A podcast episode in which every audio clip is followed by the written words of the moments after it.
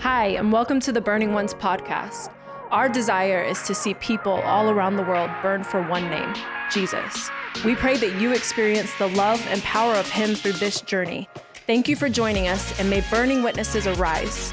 I have the honor this morning of introducing Billy Humphrey. I met Billy at a lunch that was set up in order for us to be able to meet. Um, Billy is leading um, in Atlanta, Gate City Church, 15 years, 24 7, a Levite community, day and night, night and day, worship and prayer in response to the worth and the beauty and the majesty of Jesus. But we, we had the opportunity to have lunch together, and we sat down to have lunch. And he just, he, he just asked me, he said, Why are you guys doing what you're doing in Orlando. We, we planted a church in Orlando. We have a collection of house churches and, and on and on. And we're really going for it. Like we've given our lives to it. There's many that are even here in Milwaukee um, that are a part of our church family, a beautiful, Jesus loving, on fire people. Um, we feel really honored to be able to lay our lives down in the soil of our city alongside so many other radical Jesus lovers. Um, but he said, why, why are you doing what you're doing? And I just simply responded and said, Acts 13. And when I said Acts 13, he pushed back from the table. And he was like, What did you say? And I was like, Oh, snap, are we about to fight or something? Like, like what if, like, like, ooh, Billy's fiery. I was like, Man, I, and he said, what, what, what did you say? And I said, Man, Acts 13 and he began to cry. And he said, You, you, you have no idea how precious of a passage to me Acts 13 is. And, and it made me think how many friends do I have? How many people do I have in my life that at the mention of Bible verses, whose hearts are so tenderized by the nearness of Jesus and his transformative work in them. That at the mention of a Bible verse while trying to eat a steak at lunch, the mention of a Bible verse will burst forth in tears. And I said, Lord, I, I need a lot of help. I, I need a lot. I need you to do something in me, Jesus. Uh, you see, we need, we need people in our lives that provoke us unto greater places of loving Jesus, whose lives are provoking, whose lives carry a tension and create a jealousy. Um, I'm really honored that you would come and be with us this morning, Billy. we love you. Bro, we are so grateful for you.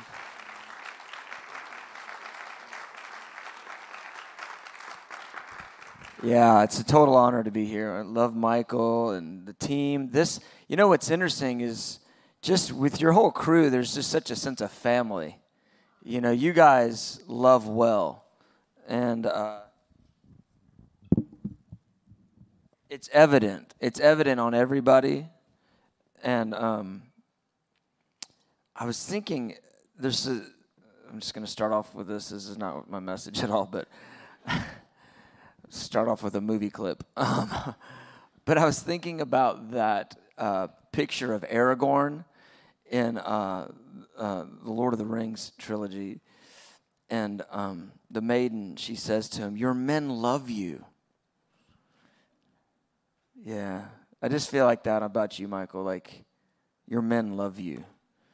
And that's, you know what I'm saying? Like, when you see that on a leader, like, that's you're just like, well, I'd follow that. If everybody that knows him actually likes the guy, I'm in.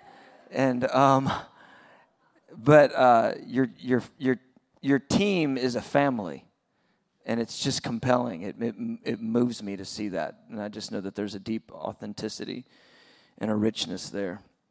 Well, I'm going to do my best to be nice to you this morning. Corey body slammed us about five different ways last night. Corey's one of my best friends the, on the earth, and uh, we run together a lot. I'll, I'll put one plug out there just because I think it'll bless you. Uh, Corey and I do a podcast called Gripped. Yeah. You guys, cool. All the Burning One people know it. Yeah. So uh, if you're a podcast person, I'm personally not. And I think that's maybe what makes it a good podcast because because we don't know what you're supposed to do on podcasts. And we just start talking and then we're groaning and then we're weeping and then we're laughing and then we're groaning and then we're preaching. Anyway, uh, Gripped, I would encourage you to check it out.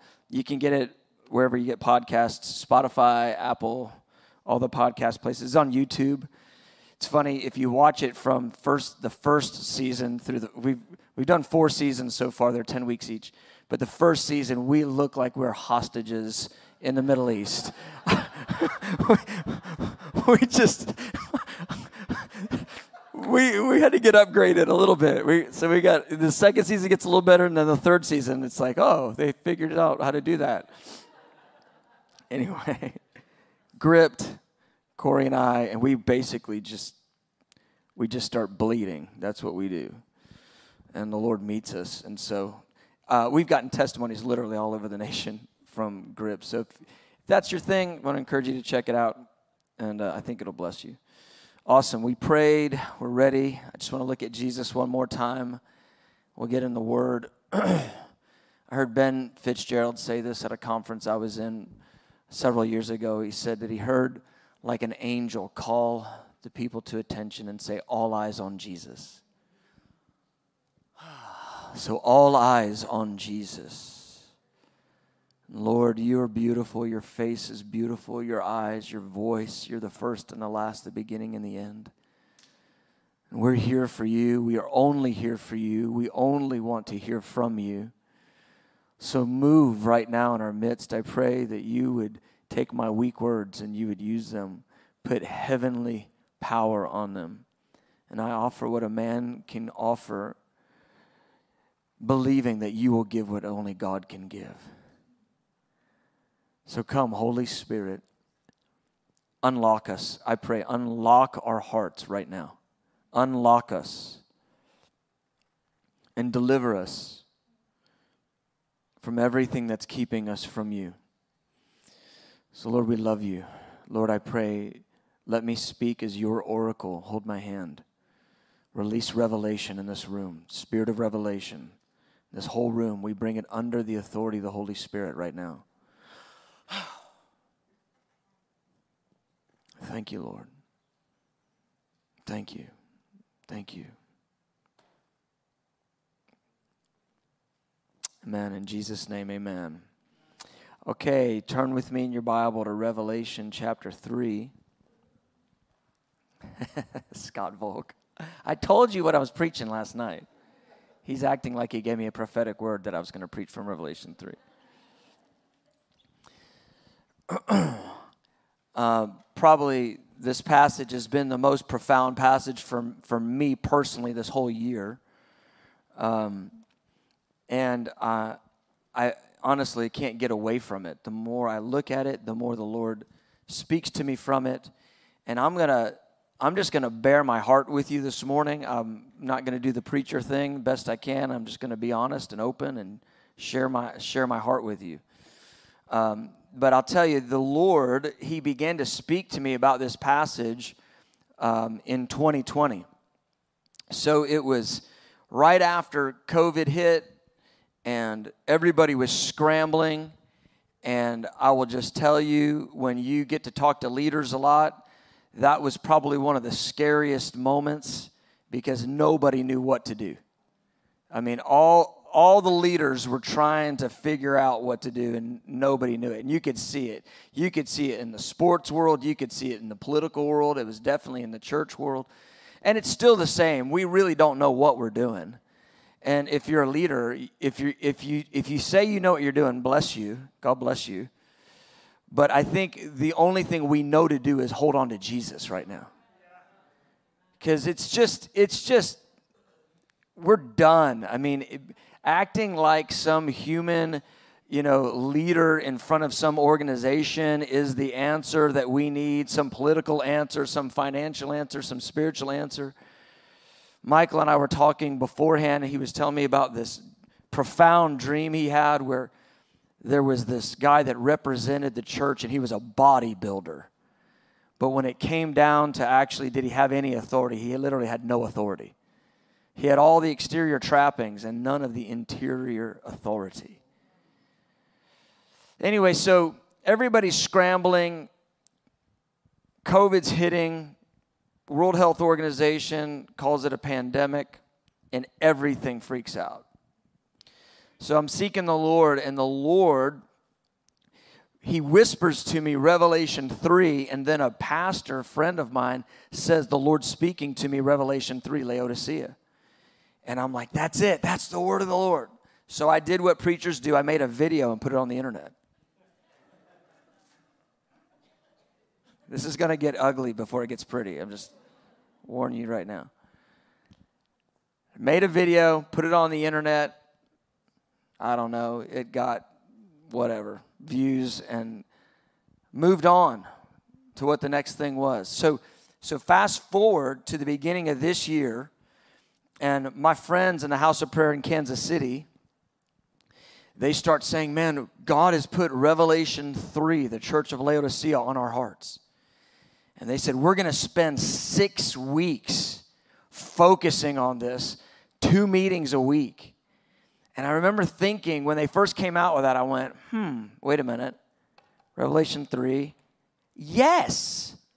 Yes. The Lord spoke that to me last year. Last year, I was ahead of the curve. And my brothers in Kansas City are now just getting with the program. Good. They'll need six weeks on that since, I mean, I had it right when Corona hit, so. And the Lord, He said, No, you need to take another look at that. And so I got into the passage and I was like, Oh, this is a good one. We're going to get all these lukewarm people on fire. And I remember I, I was invited to a weekend conference and I preached Revelation 3 the whole weekend, four or five sessions. And I felt, oh, yeah, now I'm really getting it. Yeah, I got the word of the Lord doing the preacher thing. And he said, Yeah, you need to take another look at that. And I said, God, I, I, mean, I've preached messages on this passage. I know this passage. I got it before the guys in Kansas City got it. And he said, You need to take another look at the passage. So I'm going to read it to you, and I want to just invite you right now not to flinch, not to think of the other person that needs to hear this so badly this morning. And um, and also maybe even allow the thoughts that you've had about the church of Laodicea, allow that, let's just put that on the side and let's just see if the Lord will speak to us in a fresh way. So, Revelation 3, verse 15, he says, I know your works, that you are neither cold nor hot. I could wish you were cold or hot. So then, because you are lukewarm and neither cold nor hot, I will vomit you out of my mouth. Because you say, I am rich, have become wealthy, and have need of nothing, and do not know that you are wretched, miserable, poor, blind, and naked. I counsel you to buy from me gold refined in the fire, that you may be rich, and white garments, that you may be clothed, that the shame of your nakedness may not be revealed and anoint your eyes with eye salve that you may see. As many as I love, I rebuke and chasten. Therefore, be zealous and repent. Behold, I stand at the door and knock. If anyone hears my voice and opens the door, I will come into him and dine with him, and he with me. And I remember as the Lord began to continue just to breathe on this passage, I realized something that was humiliating. He spoke it to me in March of 2020, not for me to make a video. And he spoke it to me again through my brothers in Kansas City, not for me to preach it at a, a weekend conference. He spoke it to me because it was about me.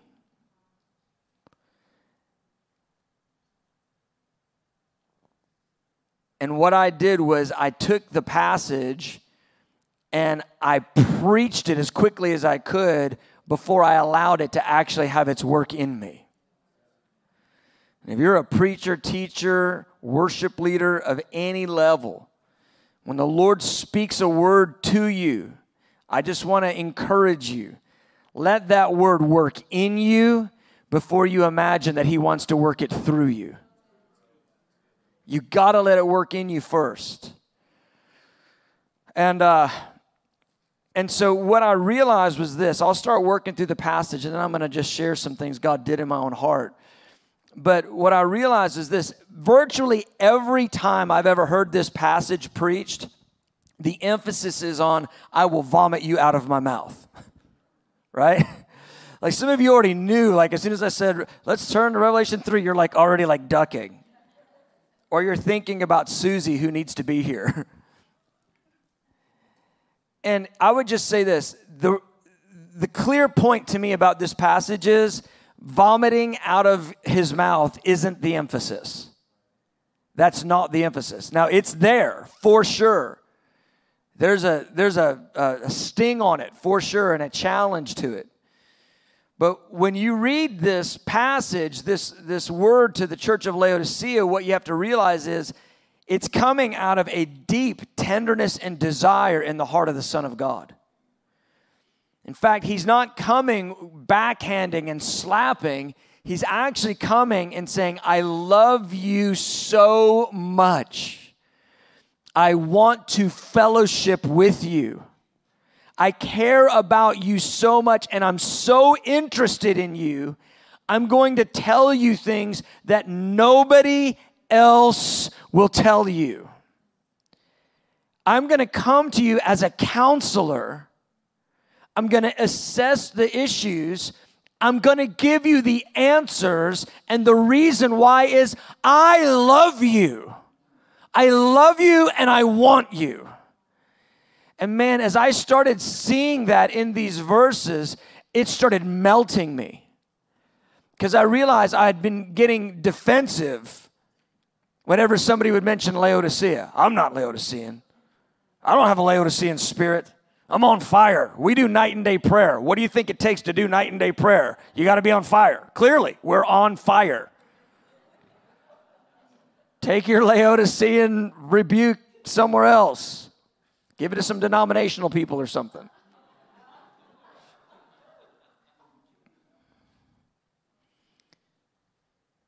And I realize this that there are there are tender, deep desires in the heart of Jesus that he's inviting us into if we will for half a second open our heart put down our defenses and let Him be like an American Idol judge on the state of our spirituality.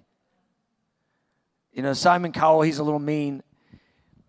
But when he was doing that, back in there, it was really entertaining, but it was really kind of refreshing that you'd have somebody say so clearly to people like what the real state of their ability really was.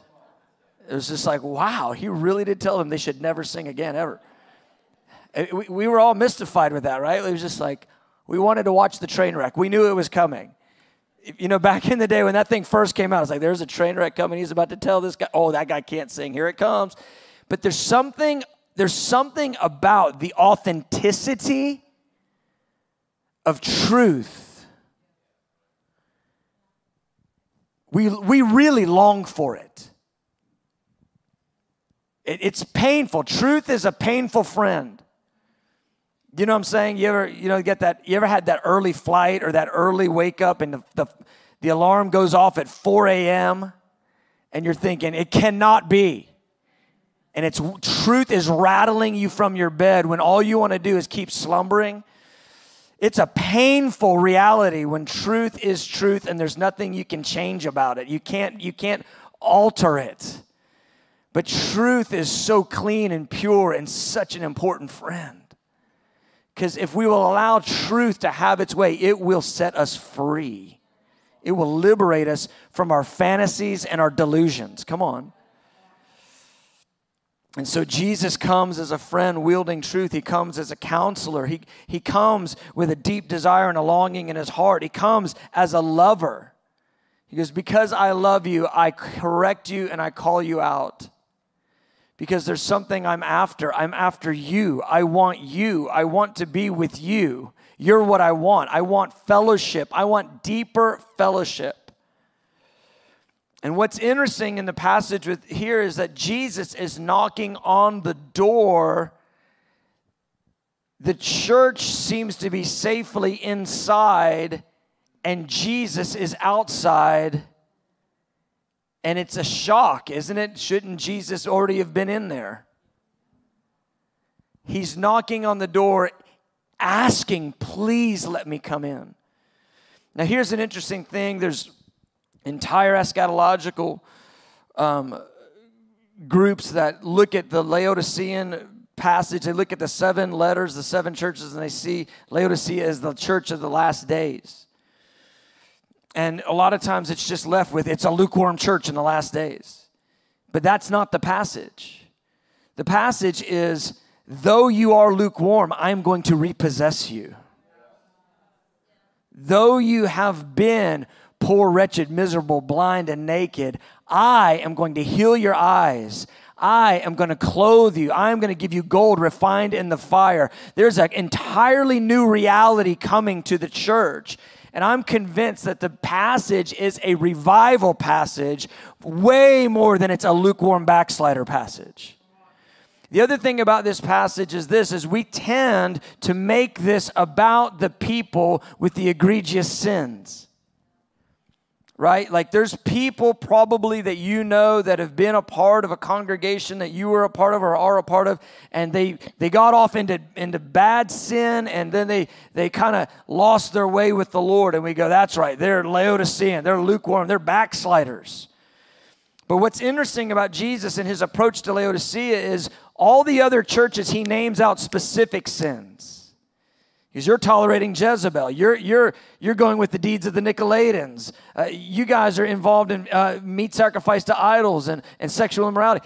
Laodicea, he just calls it lukewarmness. He doesn't actually nail a specific sinful activity. It's really interesting. And so I had to dial in. I go, okay, you are, you're, you're forcing me, you're inviting me to point the arrow at myself on this Laodicean spirit. What is it you're trying to get me to see? And it, it all comes down to this. Because you say you are rich, have become wealthy, and here it is, and have need of nothing and you do not know that you're wretched, miserable, poor, blind, and naked. I will tell you this the foundational reality of lukewarmness is believing you don't have a need. The foundational truth behind lukewarmness, what makes one lukewarm, is they believe they don't have any needs. That's it. And so, this is what the Lord began to do with me. I'll tell you this story. It's, oh, it's beautifully terrible. Terribly beautiful. My son, my middle son, he's uh, 20. He's in a he's in a relationship. She's a good girl. She, to be quite honest, he's batting he's batting out, out of uh, a thousand. He's hit the ball out of the park. I'm like, man, let's just let's call this a day, bro. You you're there. This is the one. He's trying to still get his legs under him, so I'm giving him some time. But anyway, I'm just not sure if he if he, I don't know if he's to get another one like this. That's what I'm saying. just I know him better than her, and I'm like, if she really likes you, man, you may want to go for this. Anyway, I love him. He's awesome. So. So he's he starts asking me dad questions about this relationship. It's his first serious one. And he's he's asking me intimate things, sharing his heart with me. We're really just engaging and communicating. And uh, it's it's tender. It's it, we're we're we're connecting at a deep level. And I said, "Son, do you feel like we've grown closer over these last several months? And he said, Yeah, Dad, for sure. And I said, What do you think that is? Listen to this sentence. It's the best sentence. If you're a dad, you want your kid to say this sentence to you. He said, I've come to realize you're my safe place. That's the best sentence ever, right? Yeah, the Lord underlined, I've come to realize. I thought, huh. I said, son, was there a time? I said, that, that's so meaningful what you just said. I said, was there a time when you didn't feel like I was your safe place? He goes, well, yeah, instant. And he began to, with details, explain to me when he was 16 years old, and I corrected him. He had done something really wrong. He goes, I was wrong. I said this wrong. It was really bad. I know it. He goes, But you corrected me. And then you corrected me so strongly. He goes, I felt like a complete failure. He goes, And what you don't know is I went and I cried in the bathroom for an hour because I was broken over my own sin, but I was broken also over the way that you corrected me, Dad. And I remember it. He, he embarrassed me in front of some people. And I was like, You'll never do that again. And the Lord, He said, You were frustrated, you were harsh, you were arrogant, and you took it out on your son. And you need to repent. And He started dealing with me in my own areas of frustration. I said, Son, I'm so sorry. Please forgive me. He said, Oh, I've forgiven you. He goes, I love you. I, I said, Thank you. Next day, I come into the office at church, and that night, the Lord had put, put one of my staff on my mind that I'd just been frustrated with in recent days. And I said, Hey, I want to mention something to you. I'm so sorry. I know I've been frustrated with you. I know I've come across harsh. Please forgive me. Now, listen, I'm a happy guy. I'm not a yeller like unless you believe that I was beating my wife behind the you know the church when no one was looking. That's not the truth. I'm a genuinely happy person, and uh, I, I'm kind. I have fun with people. But the Lord was putting His finger on an area, and I and I repented to this staff member, and I said, "I'm so sorry that I've been harsh. I've been I've been frustrated." They exploded crying and when that happened, the pebbles from the avalanche started, and then everything started. And I started dialoguing with the Lord. I said, Lord, I, am not an angry man. I don't, I don't, I don't, I mean, I really do forgive and I'm merciful. And I, I, I mean, I, somebody, you know, I, I, just, I was justifying myself with God. I go, God, if somebody does me wrong 10 times, I'll forgive them all 10 times and just treat them really nice. I said, but you know, at some point in time, you got to tighten somebody up. Some point in time, you got to tell them this is it. He said, Yeah, that's how you do it, but that's not how I do it. He said, I'm 70 times 7. I'm gracious and compassionate, slow to anger, and abounding in love. And he started putting his finger on an area that I didn't think I had any need my leadership, my fatherhood. See, if I would have, if you would have asked me, how are you doing in the fathering department? I would have gone, great. I got three adult sons all serving Jesus. My daughter loves me. Um, I got dozens and dozens of spiritual sons and daughters. Fathering, A plus. God goes, let's compare you not to others, let's compare you to me. And he put his finger on an area I thought I had need of nothing. And I'm telling you, he burned me down. He put an area, he put his finger on an area. He said, Let's talk about your leadership with your staff. And he began to show me different ones, different times. I mean, just moments where I'd gotten irked or frustrated.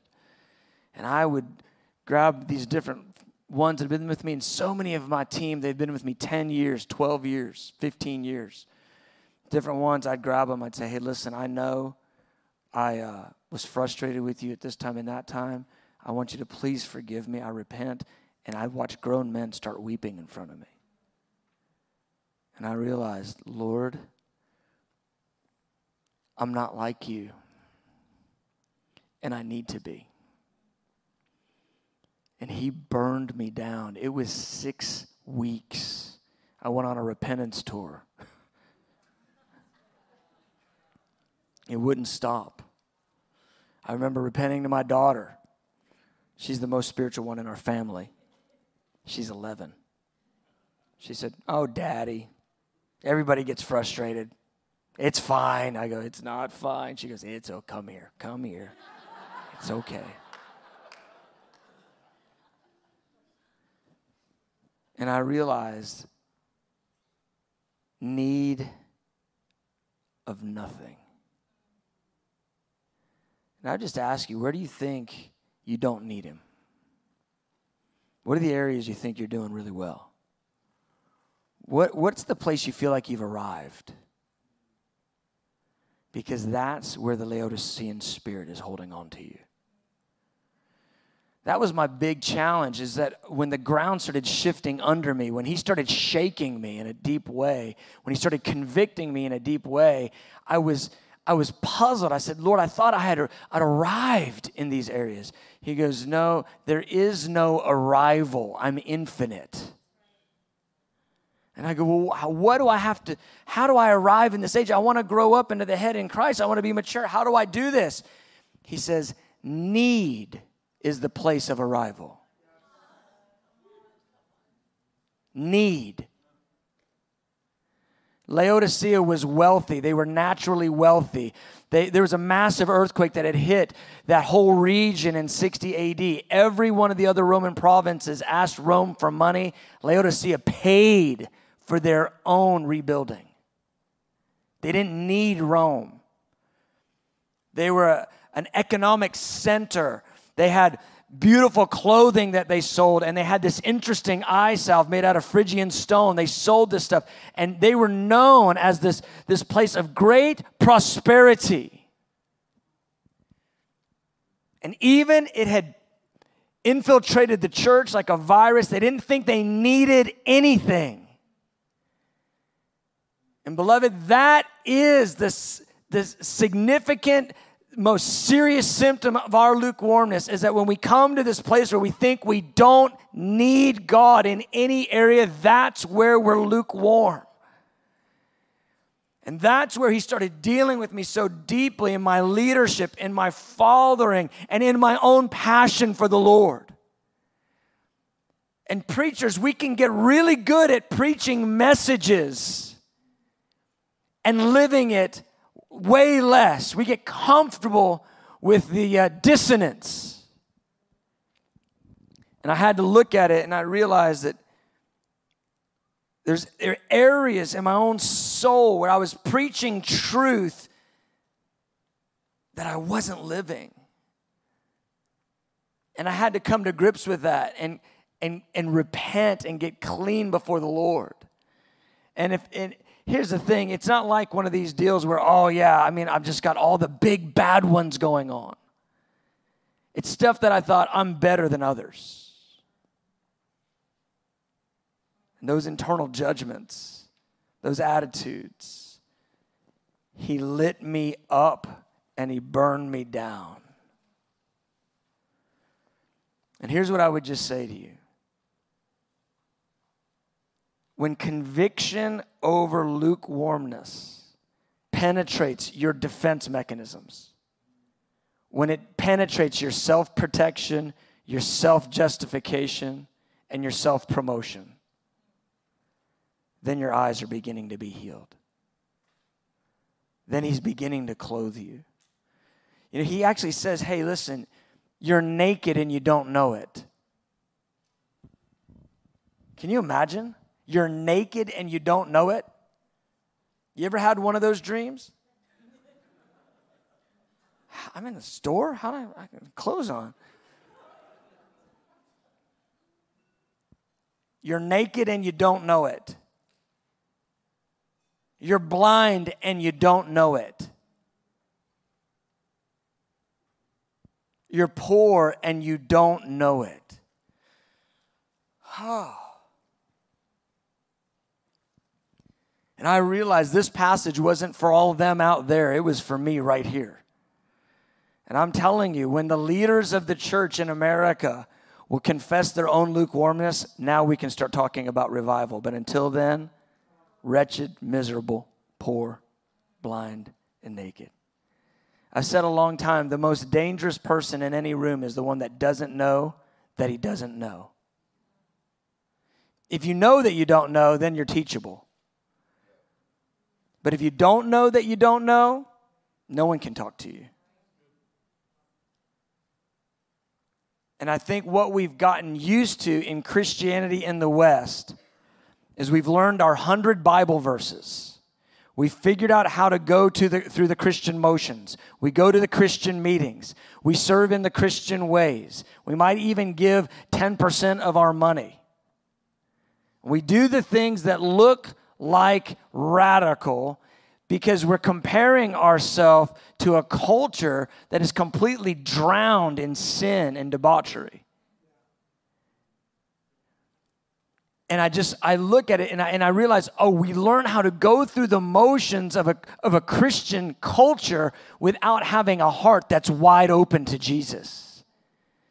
Because I, I want to get to the place like when the preaching is coming, when the Bible is being read, that my heart is wide open and anything could hit me anywhere and it's okay. Like being in ministry, it looks weird for pastors to answer altar calls. Why? Why? Because they're supposed to be something special. But they're just men and they're just women who need Jesus. And if we try to put them on a pedestal where we think they don't need it, we do. What have we done?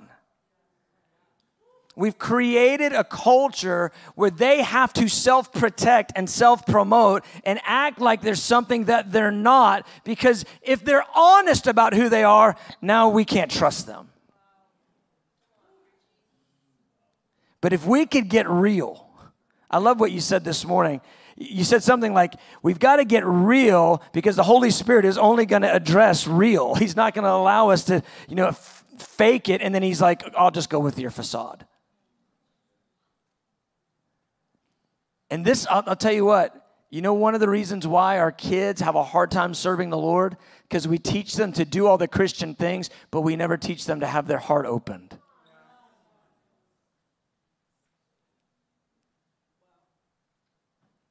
We, we, we're more interested in behavior modification than we are into an open, vulnerable heart that says, I need Jesus. I need him. I need him like air. I need him like the blood in my veins. I need him to breathe. And I'm convinced the issue isn't with those bad sinners out there, those backslidden guys that don't come to church anymore. The issue is us and us thinking we don't have any need. And then we, we, we cake our heart over and, and we go, Look, I, I know somebody who really needs this word right now. I hope they get it. And we imagine that the arrows of the Lord are not coming towards us. Oh, that we would live with open, vulnerable hearts. Think about this the Son of God, Jesus Christ Himself, knocking on the door of your heart saying, Can I please come in? I want you. I want to be with you. I want to fellowship with you. I love you. He goes, I want to come into you and fellowship with you and you with me. I have this image of Jesus knocking on the door. I open up. I go, Oh my gosh, I didn't even have a minute to tidy up. He goes, It's fine. I'm in. And he walks in and he goes, "You want? Ha-? He, I, I go, Jesus, you want something to eat?" He goes, "Yeah, I'd love it." I look and it's like, "Oh gosh, I got ham sandwiches." I go, "Gee, I'm so sorry. I got ham sandwiches and corn dogs." He goes, "I'd love one of your ham sandwiches. If that's what you got, that's what I'm here for." And he goes, And I brought something too filet mignon. he'll, he'll fellowship with us. He goes, And you with me. But I will tell you, when he walked in the door of my heart, because I've prayed these prayers so many times, and he started knocking, and I was like, Oh, God, I'm good. I don't need anything. He goes, No, no, let's just, hey, hey. I go, Okay, okay, come on in. The avalanche fell he walked in like that fantastic four human torch guy. Everything got set on fire.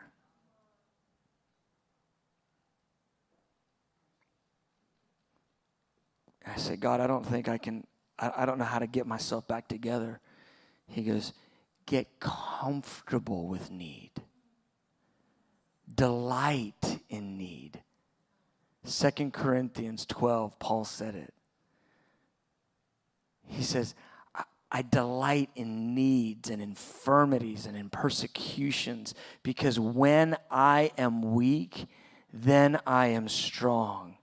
He goes, I've asked the Lord. He goes, I've been buffeted by a messenger of Satan. I've asked the Lord to take this thing from me three times. The Lord said, My grace is sufficient for you. In your weakness, my strength is made perfect. See, if we can get comfortable with need, then we can have a manifest perfection of the glory of God in our midst. He promises to meet need with power, He promises to meet weakness with power. And I just think the days of that strutting bodybuilder Christianity thing, it is done. 2020 showed us we have no answers without Jesus. It shows us it showed us that the only thing we can rely on is Jesus. David said it this way. He said, "I fear you and I rely on your love." And beloved, this you want a burning heart? Come out of that facade of, of being self provided for. Come out of that self protecting fra- uh, uh, facade. Come into deep need. Come into the truth of your own weakness. And that's where his strength will be made perfect, beloved. I just I just so sense his tenderness over that point that he wants fellowship. He wants you. He wants fellowship, but not through some fake thing. He wants reality. And this is the thing he's emphasized to me probably the most. I've said it for years, but he's just turned it up on me the number one theater that we walk out our Christianity is not in conference meetings, it's not in church settings, it's not on platforms, it's not on social media for sure. The number one theater that we walk out who we are with Jesus is our family and the five or ten friends that see us the most. See, where you spend 90% of the time is where you walk out the greatest reality of yourself, not where you are 10% of the time. We imagine we put on a church face and that makes us a good Christian. Meanwhile, we're at home not acting anything like the person we presented on social media and on Sunday. This thing has to transcend the impartation at the convocation. Corey said it last night. He said, You get an impartation, it lasts about two weeks, which is just long enough so you can make a good decision about how you're going to change and then walk that out the 90% of the rest of your time. It's got to boil down to that. I wanted to be nicer.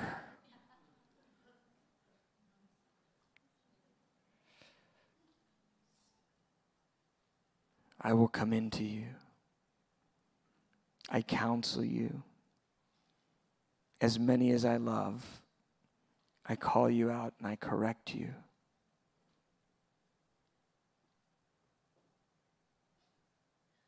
As many as I love, I call you out and I correct you. Lord, I'm asking that you would rid us of a Laodicean spirit. Caked over, glazed over hearts, doing all the charismatic things, but having our hearts closed. We want to have an open, vulnerable heart. Thanks again for listening to the podcast today. We pray that it has fanned into flame the love that you have for Him. If you would like more information about Burning Ones, you can subscribe to our YouTube channel, follow us on social media, visit our website, burningones.org, or download our app.